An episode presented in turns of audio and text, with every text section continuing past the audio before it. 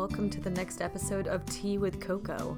Today, I want to talk about some of the habits that I've adopted from growing up my whole life in Europe. I still practice them almost every day, if not weekly for some.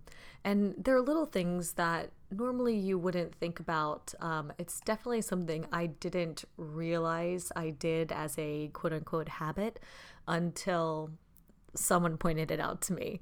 Um, and that was usually out of like oh that's so european or how could you you know how could you say that? That's so not american. Um, and i wanted to just talk through some of them because i think especially the few that i'm going to speak about today are ones that really help you do what europeans do best which is enjoy life so, I am going to go through kind of my top 10 list of the things that I've realized are, are European habits that I've adopted that I really enjoy doing, and I hope you guys will too. So, the first of which is where I eat. Now, if you guys are followers of the blog cocolikechanel.com, you guys know that I eat absolutely every meal at the table pretty much bar none. Very rarely do I eat on the couch. And that's absolutely a direct result of my European upbringing. My my mother was very adamant that that was family time. And as I've grown up now, uh, other than a brief period in college when you ate on the floor of your dorm room or wherever you could be, uh, I've always eaten at the table. And a lot of studies have come out now about mindful eating. And I think when you're sitting at the table and the only thing there is to do is to concentrate on your food, it really helps it along. I don't think that's what any of the Europeans are thinking. I think it's it's habit mixed with ritual and and their history.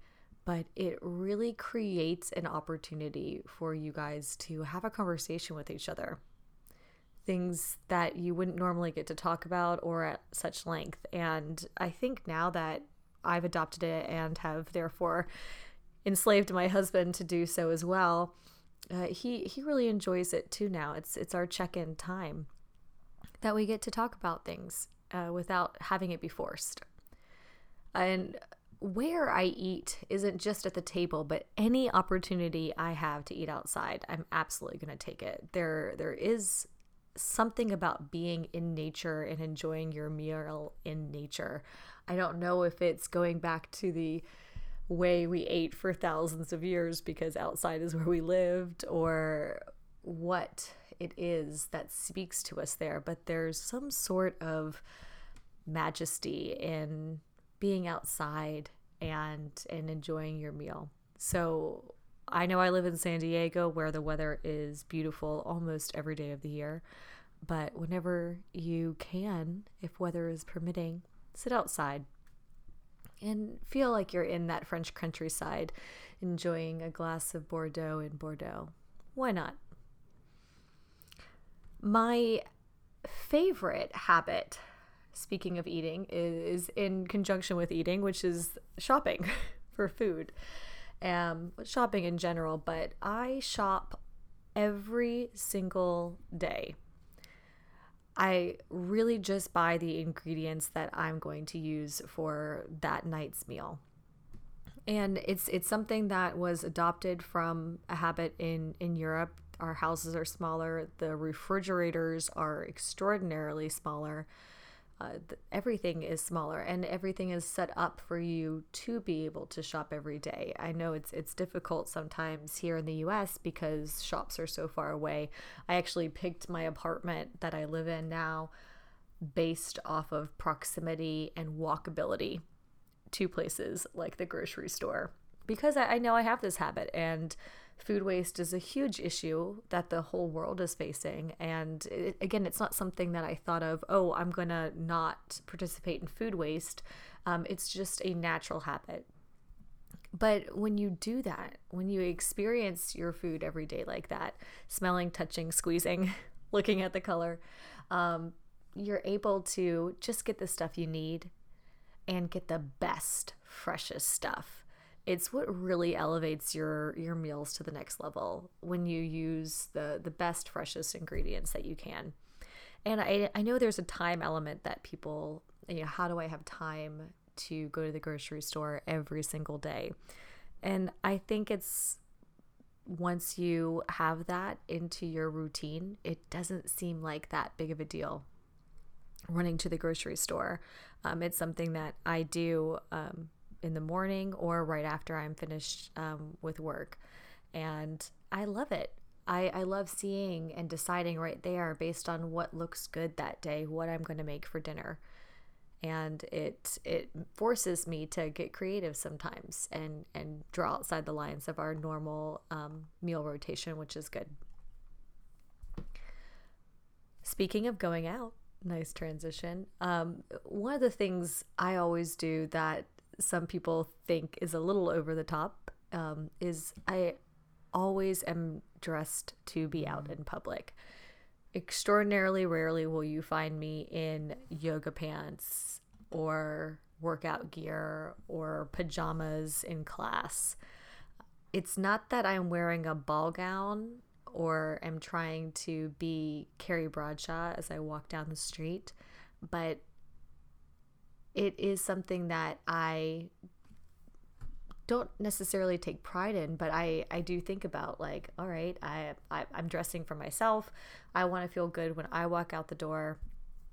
It's it's not something that takes a lot of time. It's not something that is uh, dressing to impress, but it's it's more so that I feel comfortable in my own skin. You know, Coco Chanel has a great quote that says, "You can be overdressed but never over elegant. And I always try to abide by the Coco rule. So uh, have a look at the blog post Fab and Five on cocolikechanel.com. If you guys haven't checked it out, you can see how I literally get myself ready in five minutes or less, and and still walk out the door feeling elegant most of the time, like 80-20 having friends over for dinner is an extraordinarily common European habit, especially for people in um, their 20s and 30s and beyond. But it's something that I know there's a lot of going out and you meet friends for dinner. But this tradition of inviting people into your home and having the main event be a meal, not a football game or any other type of event that you're communally watching, uh, like a television show. Not that that's not fun because it is, but actually having people over for the purpose to share a meal and share a conversation. So I I know every kind of good European girl has you know two to four recipes up their sleeve that they can then whip out um, it's it's something that's usually like a mom recipe or a grandma recipe that you don't even look at a card or measurements for. If you guys don't have one of those, take a look at the recipe section on the blog of cocolikechanel.com. I put a couple that I have cultivated from Lottie, who I lived with in Madrid, my mother, um, who has those good buttery German roots, as well as living in New Orleans, where the flavor is full and plentiful. So go ahead and take a look um, at some of those if you guys need some ideas on how to put that together. And if not, of course, there's always Pinterest and, and online resources. But have a look, tell me what you think. Next is one of the kind of outings that every time I, I mention that I've done it or I'm going to do it, people kind of are looking at me like, oh, is it a special occasion? No, eh, go to a museum. I, I know it sounds super cliche, but it's absolutely true. Europeans cannot get enough of museums. And when I say that, yes, normally they're talking about art, but museums in general.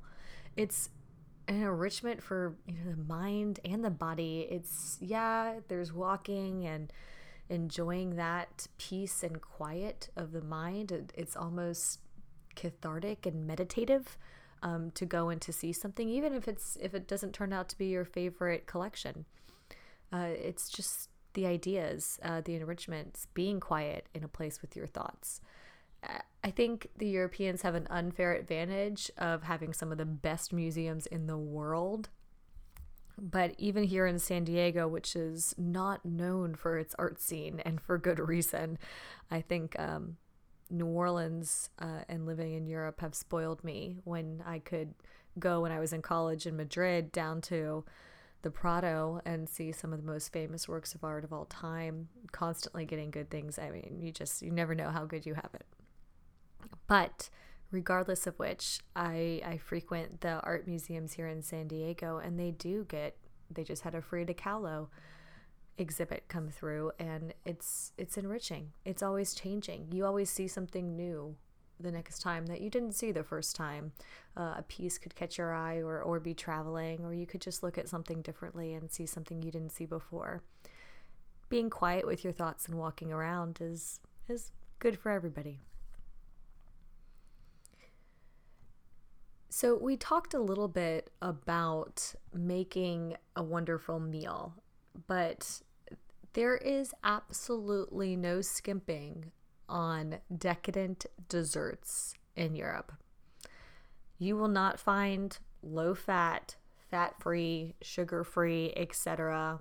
No, it, it just, it really doesn't exist. I mean, I think in recent years, some of those things have creeped in, and I'm not sure if it's social movements or or tourism to be frank but it's just not something that's practiced it's not something that's done and that's because they they do it upright and they don't do it overly when you think about something like an oreo and compare that to what i will call the french version like a macaron it it's not even comparable. And I'm not saying Oreos aren't awesome. I mean, have your Oreos. Like they're actually pretty popular abroad, but it's a completely different experience. And when you make the dessert, it becomes not only a source of pride, which I think is is synonymous with creating a meal, hopefully, you know, um, but it also lets you understand um, how to get those subtle balances of flavors. Baking is a science. It's it's a little bit different than cooking because it it has to do with the chemistry of the food together. It's not as forgiving, but it is oh so deliciously worth it. So, I, I know Americans feel a lot of guilt around dessert. Um, they food shame themselves, um, and a lot of times it's because they overindulge in things that aren't quote worth it like a bag of chips but i can promise you when you use amazing seasonal ingredients expand the flavor profile with things like dark chocolate as an example my personal favorite it's such a difference between that and the store bought candy cookies ice cream that you can go to the grocery store and get, and it's with good reason. So uh, spend some time looking at recipes. What what would you like to make? What would you be proud of? What are you eating with your eyes, your mind, and absolutely your stomachs? Let me know what your favorite recipes are. I have some of my favorite, including the amazing French chocolate cake on the blog. So have a look at that. So, the next habit I have, which I think a lot of my American friends have as well, is starting the day with coffee and ending with champagne. You know, I'm not a big soda drinker, and most Europeans aren't. I mean, we definitely have soda, um, they're in much smaller containers, uh, small glass bottles, uh, kind of like the Mexican Cokes of the US and you get one. There are not endless refills normally. But you know, they do exist. I am much more excited about coffee and wine and tea and regular water in Europe is is sparkling water or, or mineral water um, with with real fruit or different herbs added to it to enhance flavor. But one of the things I like to do on a weekend, if I was to have my perfect day, is to wake up with absolutely amazing coffee, which is a wonderful blog post if you guys have not read um, For the Love of Coffee. um, go on and you can see all the different ways um, my ode to coffee uh, online and how I make mine and, and some recommendations for the different ways to get that perfect, amazing cup of coffee to wake up with. And and then end the day with a wonderful glass of champagne. You know, I think champagne has an identity in the US of being for special occasions only. And why not have it on a Wednesday? Just celebrate. Um, be fabulous at, at, your own dinner table with with someone important, with yourself, with a, a bubble bath and reruns of Sex in the City. Why not? Enjoy yourself. That's part of what the European lifestyle is is taking those moments of wellness, doing something, popping open a bottle of prosecco or champagne on a Wednesday night because you can. Because it feels wonderful and tastes wonderful one of the last things I wanted to talk about is is a pretty obvious one, but and it's something that is expanding here in the US more and more. But even though it's obvious, I definitely want to say it because it, it absolutely is a habit, um, which is seek out those amazing markets. Whether you're looking for ingredients for dinner that night, pieces of art or antiques, or, or just want to look and see it, kind of all the weird and interesting different booths that are at these pop up farmers markets or locals market art markets. You never know what you're going to find. I've, I've found some of my absolute favorite pieces um, I own at the markets and it's it's always fun and always changing. It's never the same. You can support your local artist and and farmers as well as get the best. Why not? The thing I'm going to leave you with, which we talked about briefly earlier, but it's it's something that's such at the core of the European lifestyle and something that I really have tried as I've I've mm-hmm. moved to America. I've found more and more that this is going away in my mind, which is taking time it it's really one of the best European habits you can you can do is to slow down. Walk down a street in the sun, sit on a park bench, have a 3-hour dinner with a friend. Just take the time.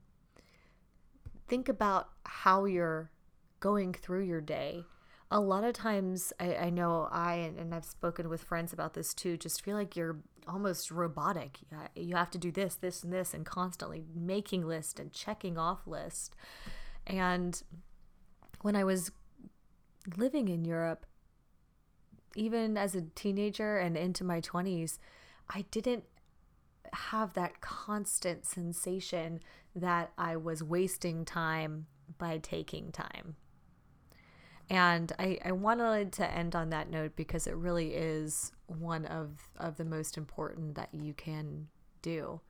Because taking mm-hmm. time to enjoy life shouldn't be something we have to think about doing.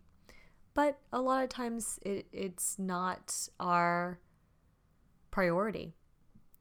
That enjoyment, that everyday enjoyment of life. And it absolutely should be. So please walk around the street with the dog, have an amazing cup of herbal tea, and do a sketch, read a book, take a bubble bath, do a face mask. Do absolutely nothing. Take the time. I think it's it's something that we could all take a little bit of, of comfort in. So I'm going to try to end every podcast with what I call a lagniappe. Lagniappe is one of my favorite expressions because it means a little something extra. So I thought I'd leave you with a little something extra. We talked about the chocolate cake recipe earlier in the show, and I thought I would just walk you guys through it. The full recipe is online at cocolikechanel.com and just hit on the food plus drink section. I call this one my French almost flourless cake because there's about two tablespoons of flour in it. You can mm. use an alternative as well. All you're going to need for this is seven to eight ounces of bittersweet chocolate. And again, try to buy the highest quality chocolate you can. 14 tablespoons of butter. I like to use unsalted butter and salt it myself. I will leave that up to you. Three fourths cup sugar, five eggs, and then two tablespoons of all purpose flour or your favorite gluten free alternative. I have made it with almond flour before. I have not made it with coconut flour, but I'm sure it would be delicious. So, this literally takes 15 minutes to prepare, and uh, then you'll be on your way. So, you're going to melt the butter and the chocolate I simply place them both in a metal mixing bowl together over a pot of boiling water and and mix. You can also do this in the microwave if need be. It's definitely easier if you break the chocolate up. A lot of times it comes in breakable uh, sticks, so you can do that. Um, cutting the butter up for the same reason it just makes the process a little bit smoother. So once you have those melted together, it's already going to be smelling fantastic. Stir in the sugar and then remove it from the heat and just let it cool for a few minutes, five or so. Then in another bowl, mix your eggs until they're nice and frothy, and then add the chocolate and butter mixture to the egg mixture. Add the two tablespoons of flour and stir them again. Then I just pour them straight into a cake pan. I butter my cake pan to help it come out easily. I like to use a spring pan for this so that it can then be put on display on the table. But you can use whatever type of baking pan you want or a tart pan if you guys have that. Put it in an oven at 350 degrees for 35 to 40 minutes. Just stick a toothpick in, of course, the middle and see when it comes out clean, it's done, or a knife if you don't have toothpicks on hand. Some people I've seen um, dust the top with confectious sugar. I prefer to make homemade whipped cream. It's one of my favorite things in the whole world where you literally just take heavy whipping cream and use a hand mixer or a KitchenAid and whip it into perfection with some seasonal fresh fruit on top. I promise you, you're going to be the envy of everybody in smelling distance and tasting distance, and it's absolutely foolproof and easy as chocolate cake. All right, you guys, thanks so much for tuning in. I am Coco like Chanel, and until next time.